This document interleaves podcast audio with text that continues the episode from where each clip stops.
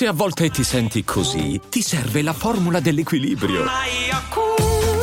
Yakult Balance, 20 miliardi di probiotici LCS più la vitamina D per ossa e muscoli. Nessuno di noi vuole sentirsi offeso perché dai, diciamocelo, sentirsi offesi è una cosa molto spiacevole e perciò chiediamo agli altri di non offenderci. Sembra sacrosanto, limpido, matematico e invece le cose non stanno affatto così perché come vedremo quest'oggi tutto nasce da un grande fraintendimento.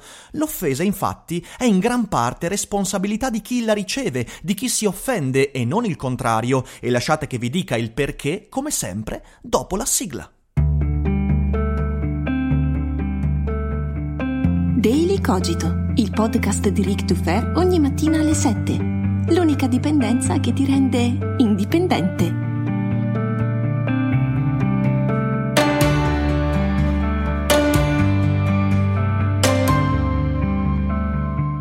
Ciao a tutti e ben trovati anche quest'oggi per cominciare questa settimana in compagnia del sottoscritto Rick Dufer qui con Daily Cogito.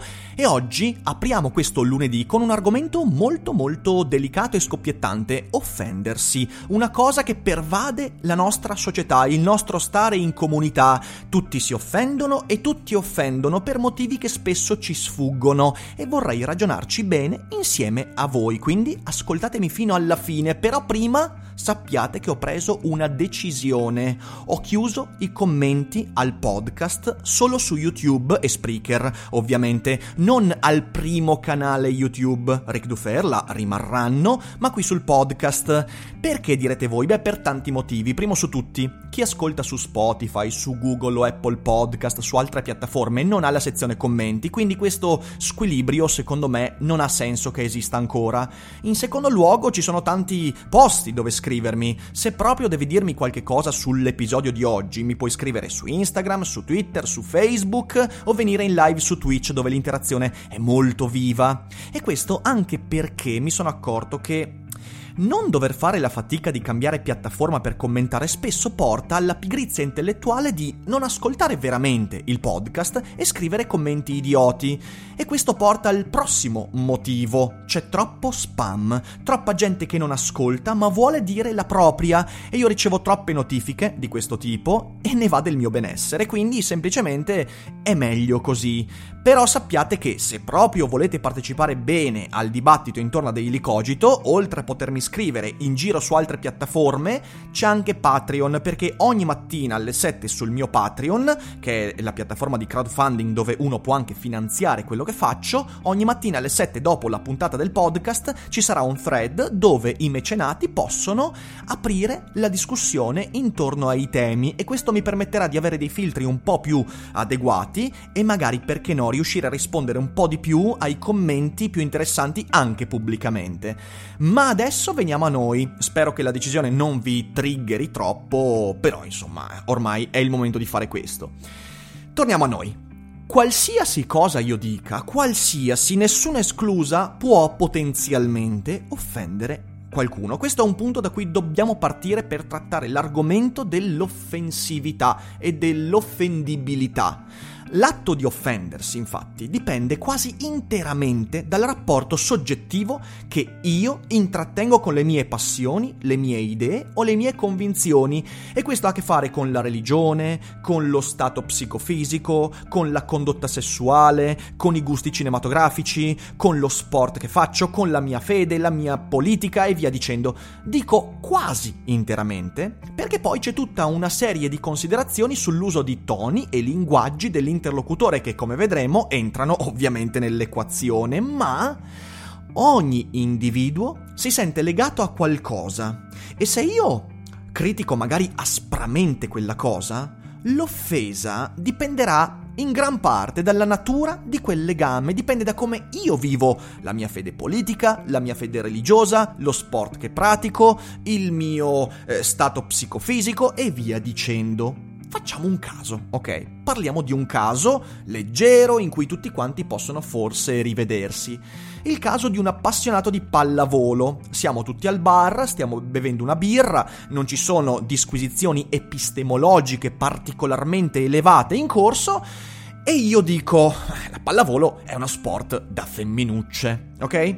Opinione legittima, è legittimo pensarlo, è legittimo esprimerlo, ci mancherebbe, però sicuramente espressa in modo inadeguato, sì perché è potenzialmente più offensiva rispetto ad altre espressioni. Ora però, di fronte a me c'è invece uno che ama visceralmente la pallavolo e la scelta di offendersi per questa mia opinione inadeguatamente espressa è interamente nelle sue mani. E infatti, quali sono le possibili reazioni di fronte a questa frase eh, è uno sport da femminuccia? Beh, in primo luogo può ignorarmi e ridere, e re- deridermi, anzi mettermi alla berlina di fronte a tutti gli altri intorno che potrebbero accorgersi del fatto che è un'opinione espressa in modo stupido per quanto legittimo, però può anche ignorarmi, può riderne, può darmi ragione, il contentino. Beh, guarda, se la pensi così, chi sono io per farti cambiare opinione. E stop.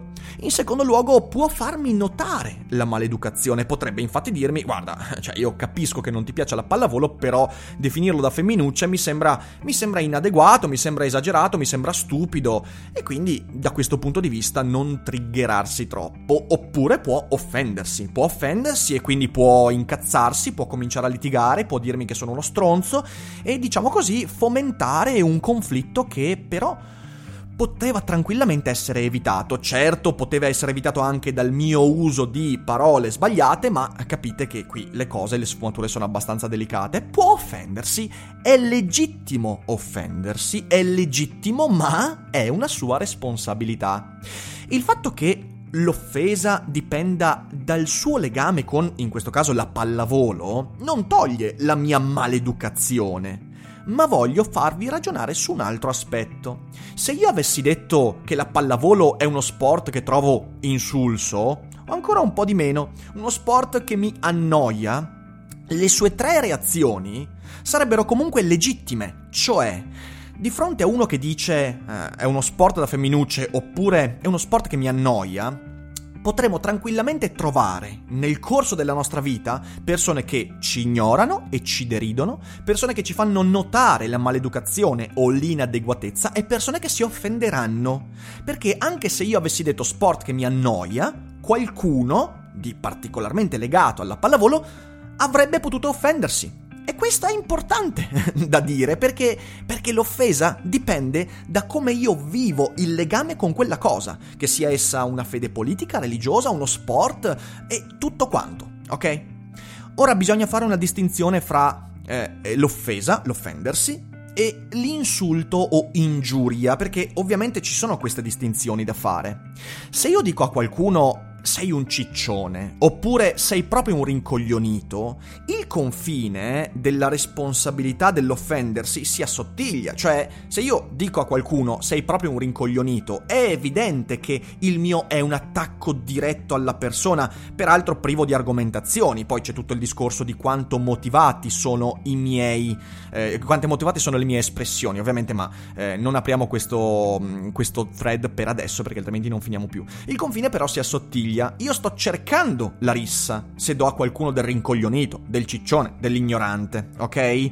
Ma è proprio per questo assottigliarsi del confine che lì subentra una diversa fattispecie che è anche giuridica. Se io do del ciccione o del rincoglionito a qualcuno, soprattutto in pubblico, io posso essere denunciato, ma attenzione, non perché tu ti senti offeso, ma perché hai danneggiato l'immagine pubblica di qualcuno, cioè si entra in un regime intersoggettivo. Se io pubblicamente do del rincoglionito a qualcuno, è perché tutti quanti lì intorno, mediamente, ritengono che questa sia una un insulto, un'ingiuria, qualcosa che lede la buona immagine di qualcuno. Ciò quindi non dipende dal mio rapporto soggettivo con ciò che sento di essere. E questo significa una cosa fondamentale che voglio vi mettiate bene nella testa. Qui, anche in questo caso, si può reagire in modi diversi. E il fatto che io derida colui che mi dà del rincoglionito, non significa che poi io non lo vada a denunciare, ok? Cioè io posso tranquillamente perseguire la strada giuridica, io ti denuncio perché, eh, perché hai leso la mia immagine pubblica, ma ciò non significa che io mi sia offeso. Capite che sono due cose diverse perché l'offesa è all'interno di un dominio soggettivo L'ingiuria e l'insulto è all'interno di un dominio intersoggettivo. Il fatto che gli altri intorno a noi riconoscano che quella è un'ingiuria non significa automaticamente che io mi sia offeso per quelle parole aspre e inadeguate. Aggiungo un ulteriore aspetto che questa fattispecie è l'eccezione. All'interno del campo delle offese che riceviamo e lanciamo, delle espressioni inadeguate eh, che ci fanno o meno triggerare, eh, le ingiurie e gli insulti diretti, so- intersoggettivamente riconoscibili, sono comunque un'eccezione ed è per questo che c'è una legge che è quella eh, della, diciamo così, che protegge l'immagine pubblica di qualcuno e che porta a denunciare l'ingiuria e via dicendo. Quelle eccezioni, l'insulto, l'ingiuria, la diffamazione, esistono in virtù di una cosa importante, della sofferenza che una certa condizione può portare con sé. Voglio dire, perché dare del ciccione pubblicamente a qualcuno che magari è sovrappeso può essere valevole di ingiuria, di diffamazione? Perché la legge intersoggettivamente ha riconosciuto che l'obesità, Oppure, un altro esempio, le preferenze sessuali, voglio dire, dare del froccio a qualcuno è comunque un'ingiuria, non perché essere gay sia un insulto in sé per sé, ma perché dare del frocio significa giocare sulla potenziale sofferenza che una condizione porta con sé. Quindi dicevo, l'obesità, le preferenze sessuali e mille altri aspetti, diciamo così, che caratterizzano gli individui, possono portare con sé una certa sofferenza e quindi c'è la protezione di quella sofferenza. La ragione mi porta a capire che se dico frocio di merda a qualcuno, ciò mi qualifica per la merda che io sono, ok? E la stessa cosa avviene per chi ascolta un certo tipo di scambio insultante. Ma questo, questo aspetto, non toglie che l'atto di offendersi eh, di chi riceve quell'epiteto dipende dalla sensibilità che egli prova nei confronti della propria condizione. Facciamo un esempio, ok? Perseguendo l'esempio della, della, della, della preferenza sessuale. Se per sviluppare la propria identità sessuale quella persona ha dovuto abbandonare la famiglia, ha dovuto lottare, ha dovuto essere insultato dal padre, dalla madre, ha perso amicizie e via dicendo, è molto più facile che l'espressione sei proprio un frocio lo offenda, ok? È evidente perché? Perché quel tipo di offesa va a ledere e va a colpire una certa sensibilità soggettiva che gli ricorda la sofferenza con cui lui si è conquistato quel tipo di identità ok? Se però ha avuto una situazione molto più conciliante eh, e non ha avuto conflitti, ha avuto una situazione molto più tranquilla nello sviluppo della sua identità, beh, è probabile che non si offenda. E io nel corso della mia vita ho avuto moltissime esperienze di persone che, eh, pur essendo magari omosessuali, di fronte all'offesa lanciata da qualcuno, anzi di fronte all'insulto, all'ingiuria lanciata da qualcuno, si sono messi a ridere letteralmente e io so perfettamente che quella reazione dipende dal legame soggettivo che quella persona intrattiene con le proprie scelte di vita, con le proprie caratteristiche, con il proprio carattere, con le proprie passioni e via dicendo. Ed è questo che fa la differenza fra l'offendersi e il non offendersi. Esiste però oggi purtroppo una anticultura che io definisco senza tema di smentita il terzo mondo dell'intelletto, che vorrebbe far passare l'idea secondo la quale l'offesa sarebbe interamente responsabilità di chi offende. Ma questa è una tesi insostenibile che rende impossibile la vita in società proprio per quello che dicevo all'inizio del podcast. Qualsiasi cosa io dica è potenzialmente offensiva nei confronti di qualcuno perché l'atto di offendersi dipende dalla relazione soggettiva che qualcuno intrattiene con le proprie convinzioni, eccetera, eccetera, eccetera. Io, per esempio, posso avere un'idea molto aspra della religione islamica e posso dire tranquillamente che la religione islamica è una scelta di vita che ritengo scellerata, lo posso dire, è un'opinione legittima legittima, certo, migliore sarà la mia argomentazione a riguardo e probabilmente migliore sarà la possibilità di entrare in contatto con colui con cui sto interloquendo o che sto anche eventualmente criticando, Però io posso dire questa cosa perché ci sono dei fondamenti di fronte a questa opinione e potrei fare altri mille esempi e prendere altre religioni, altre fedi politiche, qualsiasi altra cosa e sicuramente per quanto io argomenterò, per quanto io sia conciliante, troverò qualcuno che si offenderà. È inevitabile perché? Perché le nostre convinzioni, passioni molto spesso sono modi per coprire insicurezze. E quindi molte persone che si aggrappano a una fede, eh, come l'Islam, come il cristianesimo, come il buddismo e via dicendo, lo fanno in risposta di nuovo a delle sofferenze, a delle lacune, a delle incertezze. E la conseguenza è che la mia critica, di nuovo, per quanto ponderata, per quanto adeguata, per quanto argomentata, per quanto educata, sarà presa come un insulto o un'offesa offesa e l'atto di offendersi quindi dipenderà da colui che ha ricevuto quella critica. Credo sia fondamentale da capire questa cosa, senza togliere il fatto che dobbiamo agire per educare le persone, abituare le persone a porre critiche nel modo più adeguato e argomentato possibile. Questo terzo mondo dell'intelletto, eh, quello che vorrebbe far capire che la responsabilità dell'offesa ricade su chi offende, vorrebbe anche farmi credere che dando risalto all'ipersensibilità si eliminano le persone maleducate. Cioè, dando una sorta di solidità a colui che si offende anche di fronte alla minima critica, allora riuscirei ad agire meglio su quello che è il dibattito eh, culturale, eh, intersoggettivo e via dicendo. E questa è una stronzata immane e il mio dire che è una stronzata immane risulterà sicuramente offensivo nei confronti di chi la pensa così, anche al netto di tutte le argomentazioni che sto portando. Ma io devo poter dire che è una stronzata immane e chi la pensa così è il terzo mondo dell'intelletto perché? Perché come dice Jordan Peterson, che molto spesso non mi piace ma su questa cosa ha pienamente ragione, per poter pensare, per poter riflettere e per poter, per poter, fare filosofia bisogna anche poter offendere qualcuno perché offenderti è tua responsabilità. Quindi dicevo, si vuol far credere che dando risalto all'ipersensibilità si elimineranno le persone maleducate e invece non è affatto così. La strada per migliorare il dibattito, da sempre, ed è sempre andata così, è rafforzare le persone ipersensibili, cioè far capire che se tu per esempio sei appassionato di pallavolo o sei omosessuale oppure sei eh, sovrappeso e via dicendo, per evitare di offenderti nei confronti di qualcuno che usa parole più o meno educate per porre una critica a ciò che tu senti intimamente tuo, sei tu che devi cominciare a capire che la tua sensibilità è un'arma che stai dando agli altri e che la tua triggerabilità, offendibilità, è qualcosa su cui tu devi lavorare.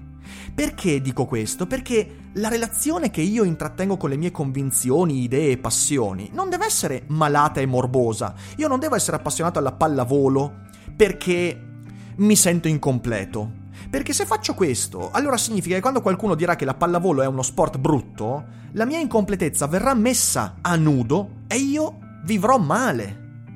La stessa cosa si può dire di qualsiasi altra scelta, qualsiasi aspetto della vita. Qualsiasi passione, convinzione, politica, religiosa, qualsiasi cosa, non va usata come specchio per le allodole, come foglia di fico, perché se la usiamo come foglia di fico, allora ci offenderemo in risposta non alle parole ricevute da qualcuno, ma in risposta al fatto che io non sono affatto, in, non sono affatto sicuro delle mie scelte. E traballando su quelle scelte, eh, allora mi chiuderò a riccio, magari perdendomi anche un sacco di opportunità, anche di autocritica, perché no? Quindi la strada non è quella di dare risalto all'ipersensibilità e dire che è giusto per chiunque essere ipersensibili e offendersi per qualsiasi vaccata una persona a caso dica su internet, nel mondo, per strada. No, la strada è rafforzare le persone ipersensibili e darti gli strumenti culturali per far sì che la tua passione per la pallavolo, per l'Islam, per le tue mh, mm, preferenze sessuali, per qualsiasi cosa, la tua passione per quella cosa, il tuo legame sia sano e non morboso, che tu utilizzi quella roba per affermarti, non per sottrarti. È una cosa importante questa, anche perché altrimenti diamo via alla società della permalosità che di nuovo è insostenibile e ci porta a fraintendere quasi tutto. Il linguaggio sarà sempre conflittuale Perché? Perché il linguaggio è l'imperfetta immagine di ciò che sentiamo dentro di noi. E quindi noi esprimeremo sempre, sia dal lato dell'offensore che dal lato dell'offeso, in modo inadeguato ciò che siamo soggettivamente. Perciò, quando ti senti offeso, il mio consiglio è questo. Chiediti perché qualcosa mi offende? Qual è l'arma che sto fornendo a coloro che magari potrebbero usare quella cosa per farmi del male? Perché qualcosa mi offende? Lavora sulla tua sensibilità. Non puoi eliminare i maleducati, ci saranno sempre i maleducati, ci saranno sempre quelli che usano il linguaggio per fare del male. Non puoi togliere di mezzo questa cosa, puoi lavorare sulla tua sensibilità. E quando qualcuno ti chiamerà frocio di merda o ciccione bastardo, tu saprai che la maleducazione è un problema suo e non tuo e sta usando quelle, quegli insulti per coprire una sua insicurezza e questo lo metterà in ridicolo. E che, seconda cosa che scoprirai, la risata di fronte alla sua piccolezza, alla sua debolezza, sarà il modo migliore per proteggere ciò che sei, per dare risalto alla tua unicità, alla tua sensibilità, che saprà il fatto suo. Questo per me è ciò che significa lavorare sulla responsabilità dell'offesa. E ovviamente in mezzo a tutto questo discorso di principio ci sono mille distinguo che però non ho il tempo di approfondire, ma questo per me è il principio di lettura di certe cose. E vi dico dal canto mio che nella mia vita questo tipo di approccio che ho imparato e che non ho avuto dall'inizio perché io ero una persona permalosa, che ha avuto dei problemi e che si è offesa quando le persone hanno usato quei problemi contro di me, Ecco, aver imparato questo approccio mi ha portato ad essere molto più sereno e vivere molto meglio la relazione con gli altri. Credo che sia quella la strada giusta e non quella indicata da certi guru del web o non del web che vorrebbero spargere le proprie soluzioni assurde spacciandole per le uniche ragionevoli. Non è così. Io vi ringrazio per avermi ascoltato. Eh, per la prima volta su Daily Cogito non dico eh, aspetto i vostri commenti, no, non li aspetto più, almeno su YouTube, però sappiate, lo ribadisco, che ci sono molti modi per interagire. Stasera alle 18 su Twitch potete eventualmente pormi domande e obiezioni a quello che è emerso durante questa puntata. Potete utilizzare il Patreon per aprire un dibattito e io li risponderò, sarò molto presente. Potete eventualmente scrivermi su Instagram, su Facebook, su Twitter i vostri pensieri riguardo. Eh, quindi, vi ringrazio per l'ascolto, vi abbraccio tutti e come sempre voi non dimenticate che non è tutto noia ciò che pensa. E adesso un bel caffè finito. Perché rischiare di rimanere senza caffè quando puoi abbonarti a Caffè Borbone? Prezzi vantaggiosi, costi di spedizione inclusi, tante possibilità di personalizzazione e l'abbonamento lo sospendi quando vuoi. Decidi tu la frequenza, la qualità, scegli tra le cialde e capsule compatibili e crea il tuo mix di gusti e miscele. Mai più senza caffè con l'abbonamento Caffè Borbone. Tutte le info su caffèborbone.com.